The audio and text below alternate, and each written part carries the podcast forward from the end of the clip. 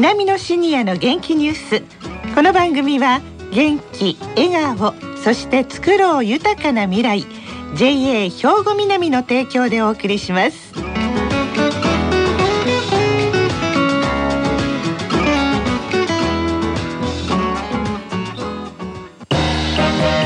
皆様の元気生活を応援する JA 兵庫南。近畿最大級の農産物直売所虹色ファーミン。おすすめは JA 兵庫南エリアの新鮮な地元農産物。皆さんおはようございます。藤原まさです。南のシニアの元気ニュースの時間です。この番組は兵庫県の高齢者大学南野学園の元気なシニアの皆さんが気になったニュースや話題を取材しラジオを聴きの皆さんにお伝えいたします。今回は南野学園ラジオ放送サポーター G 班の方々です。さあそれでは自己紹介からお願いします。はい南野学園園芸学科1年中江ひとみです。文化学科1年の高澤英子です。大学院一年生網田佳代子です。はいよろしくお願いしますさて前回は郷土食探偵団兵庫五国を行く田島編で、まあ、ジャブニを紹介していただきましたけれどもね。今日の郷土食探偵団3回目です。何を紹介してもらえますか？高澤さん。はい。私たちのグループは、はい、兵庫五国それぞれの郷土食を紹介してきましたが、ええ、今回が最終回です、はい、なので今日は私たちの行った現地調査で地元の方にお勧めいただいた郷土食の中からランキング入りした郷土料理をご紹介したいと思っています、はい、それぞれの地域すべてでアンケートとインタビューを行い1000名を超す方からご回答をいただいて調査の結果を出しました。わあご協力いただいた皆さんありがとうございます。何よりもどんな結果が出たか楽しみです、さあそれではその結果発表をお願いいたしますそれでは私中江が県の一番北の田島の結果から発表します。はい田島です。田島のおすすめ郷土食1位はそばです。あ。やはり伊豆市そばが人気です。はい。2位は土地持ちで、うん、田島だけでなく兵庫県内は各地域で特色ある餅が作られているようです。はい。3位はカニ料理でした。松葉ガニが有名ですからね。はい、次は丹波の国です。丹波の1位は丹波黒で作った黒豆煮で、2位はボタン鍋です。3位は山の芋のとろろ汁でした。まあ、あの黒豆にボタン鍋山の芋のとろろこれがもう1位2位も本当すごい争ってたんじゃないですか？やっぱりねみんなすごくね自慢のものばかりなので、はい、食べ物についてはすっごく自信を持ってます。が田島もね美味しいものがいっぱいあります。今田島と丹波をご紹介いただきました。続いては？次は播磨の国をアミタが紹介します。はい、アミタさんお願いします。播磨の国を調査して分かりましたのは、はい、同じ播磨でも西播磨東播磨北播磨と傾向が大きく違っていたことです。広いですからね。はい。でそれぞれの地域の1位は、はい、西播磨はそうめん、うん、東播磨は明石がありますんでイカナゴの釘に、はい、北播磨は鶏混ぜご飯です。鶏混ぜご飯、はい。やっぱり。あの地鶏が結構昔から育てられていて、はいええ、それで鶏混ぜご飯になったんだと思います。なるほどね。はい、さあ続いては。はい。ここ神戸阪神館があります、はい、摂の国です。摂は難しいんじゃないですか？そうなんです、うん、1位は東播磨と同じでイカナゴの釘煮です。では2位は何だと思われますか？阪神館ですもんね、はい。そば飯とかお好み焼きとか粉もんじゃないかなと思うんですけれども、はい、そう。そば飯です。やっぱりこれはね神戸が発祥の地ということですもんね、はいはい、で3位はかす汁。灘午後お酒屋さんがたくさんありますのでね。そうか、で4位はぼっかけ料理、はい、筋料理とも言うみたいですけどね。そうですね。ぼっかけよりまあ昔からは筋って言ってましたもんね。はい。はい、5位はすき焼きです。え、5位すき焼きなんですか？そうなんです。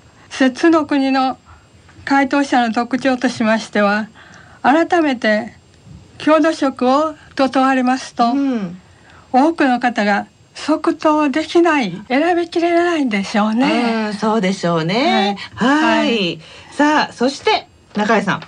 はい。次は淡路の国です。淡路の1位はチョボジュルでした。はい。これは郷土食探偵団シリーズ1回目でご紹介しましたね。はい。はい、2位はこけら寿司。はい。このこけらっていうのはベラっていうあのーはい、ちっちゃいお魚ありますよね。えー、あれのそぼろみたいにして乗せて、えー、あの食べるみたいです。こけら寿司。はい。はい、3位はサワラの茶漬け。茶漬けっていうとこがとってもねイノシン酸アミノ酸とか多くて美味しいみたいです。茶漬けにしますか？味噌漬けはね、はい、よく聞きますけれども。ね4位はイギス。これ海藻なんですけれどこれをなんとぬかで溶かしてまあ言えばところてんみたいな感じにしてお味噌味で食べるものです。イギスは知らないです、ね、イメージが湧きにくいと思いますけどまた淡路の方に聞いてみてください。はいところてんみたいな感じ、はい、赤いね海藻です。あのー、細い。そうそうそう。はいはいはい。はい。あれですか？ぬかで溶かしてどんな味がするんだろうと。溶けること自体がちょっと不思議ですね、ね、興味ありますね、美味しいです。はい。はい。5位はいびつ餅です。いびつ餅。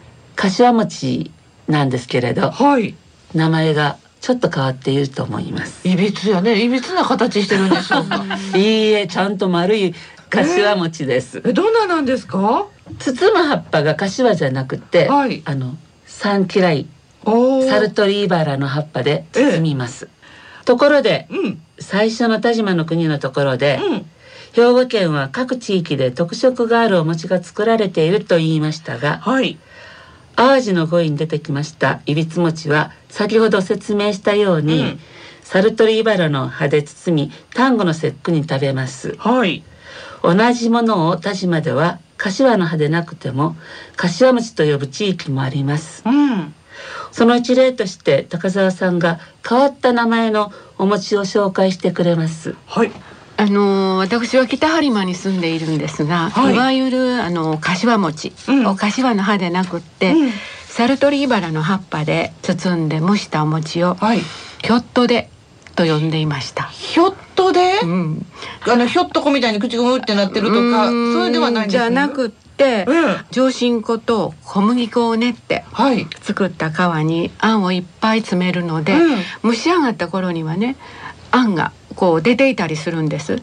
生地から。生地から。それでまあひょこっとあんが出るからひょっとでと。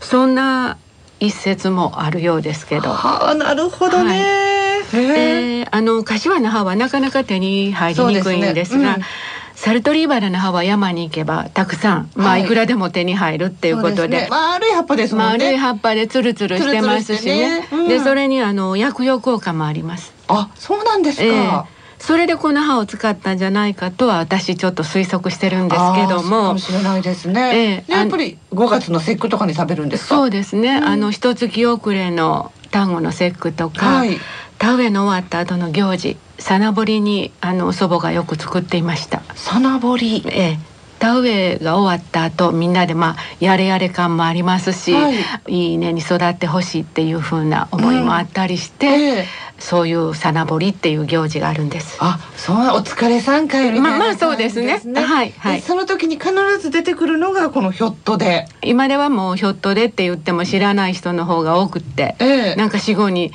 近い言葉なんじゃないかなと思いますけども。はいなんか今となってはねなんかちょっと懐かしいような、ね、あこんな言葉があったなっていう風なその時の情景とか、周りにねいた人とかそういうようなこう懐かしさも一緒に運んでくれる、うん、郷土料理ってそんなもんですよね。で、ね、このお餅がいろんなところでいろんなお餅が兵庫県内にはあるということなんですが中井さん。そうですね。私は田島の郷土食でおすすめしたいお餅があります。はい。それはこのお餅です。お、持ってきてくださいました。はい。これなんですか？黄色い感じのなんか中に黒いのがポツポツポツとありますけれども。そうです。田島の国の2位になった土地持ちです。ほほほここにあるとちもちは今あんこが入っているんですけれど、はい、とちもちだけでぜんざいにしたら白餅の何倍も美味しいのでそうなんですかぜひそれも食べてほしいなと思います。これとちもちっていうのはとちの実がありますね。その実を砕いていやお水に3か月ぐらいつけてで渋を抜いてすごく渋抜きにくいので、はい、それをお餅にっていうか混ぜ込んで作るのですごく作るのが大変で、お餅屋さんとかに頼んで作ってもらうことも多かったんですけれど、えー、今回もお餅屋さんに頼んで、はい、送ってもらいました。あれ、でも出来たて？そうです。へえ、すごいですちょっと後で後でいただ今いただきたいところなんですけれども。神鍋名物とちもち高砂屋製菓さんのとちもちそれじゃ皆さんでいただきましょうか。はい。柔らかい。柔らかい感じ。はい。あんが入ってて美味しいです。うんうん。やっぱりあのこのコクがねお餅を食べてるっていう気持ちがそうしますふわんとした柔らかいお餅で。いちご大福のあの皮みたいな感じですよね、うん、さあそれでは今回兵庫県のおすすめ郷土食調査結果を報告してもらったんですが永井さん。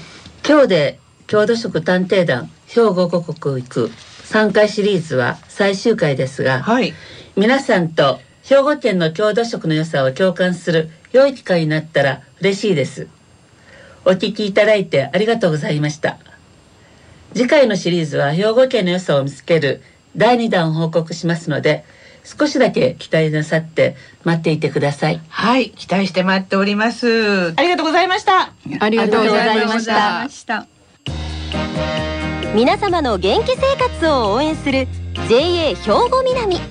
近畿最大級の農産物直売所虹色ファーミン。おすすめは JA 兵庫南エリアの新鮮な地元農産物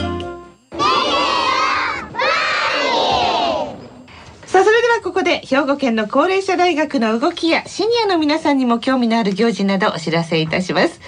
東加古川にある兵庫県の高齢者大学稲美野学園では来週2月4日月曜日から平成31年度の入学申し込みの受付を開始します。4年生の大学講座には園芸、健康づくり、文化、陶芸の4学科があり、年間30日の講義を受けていただきます。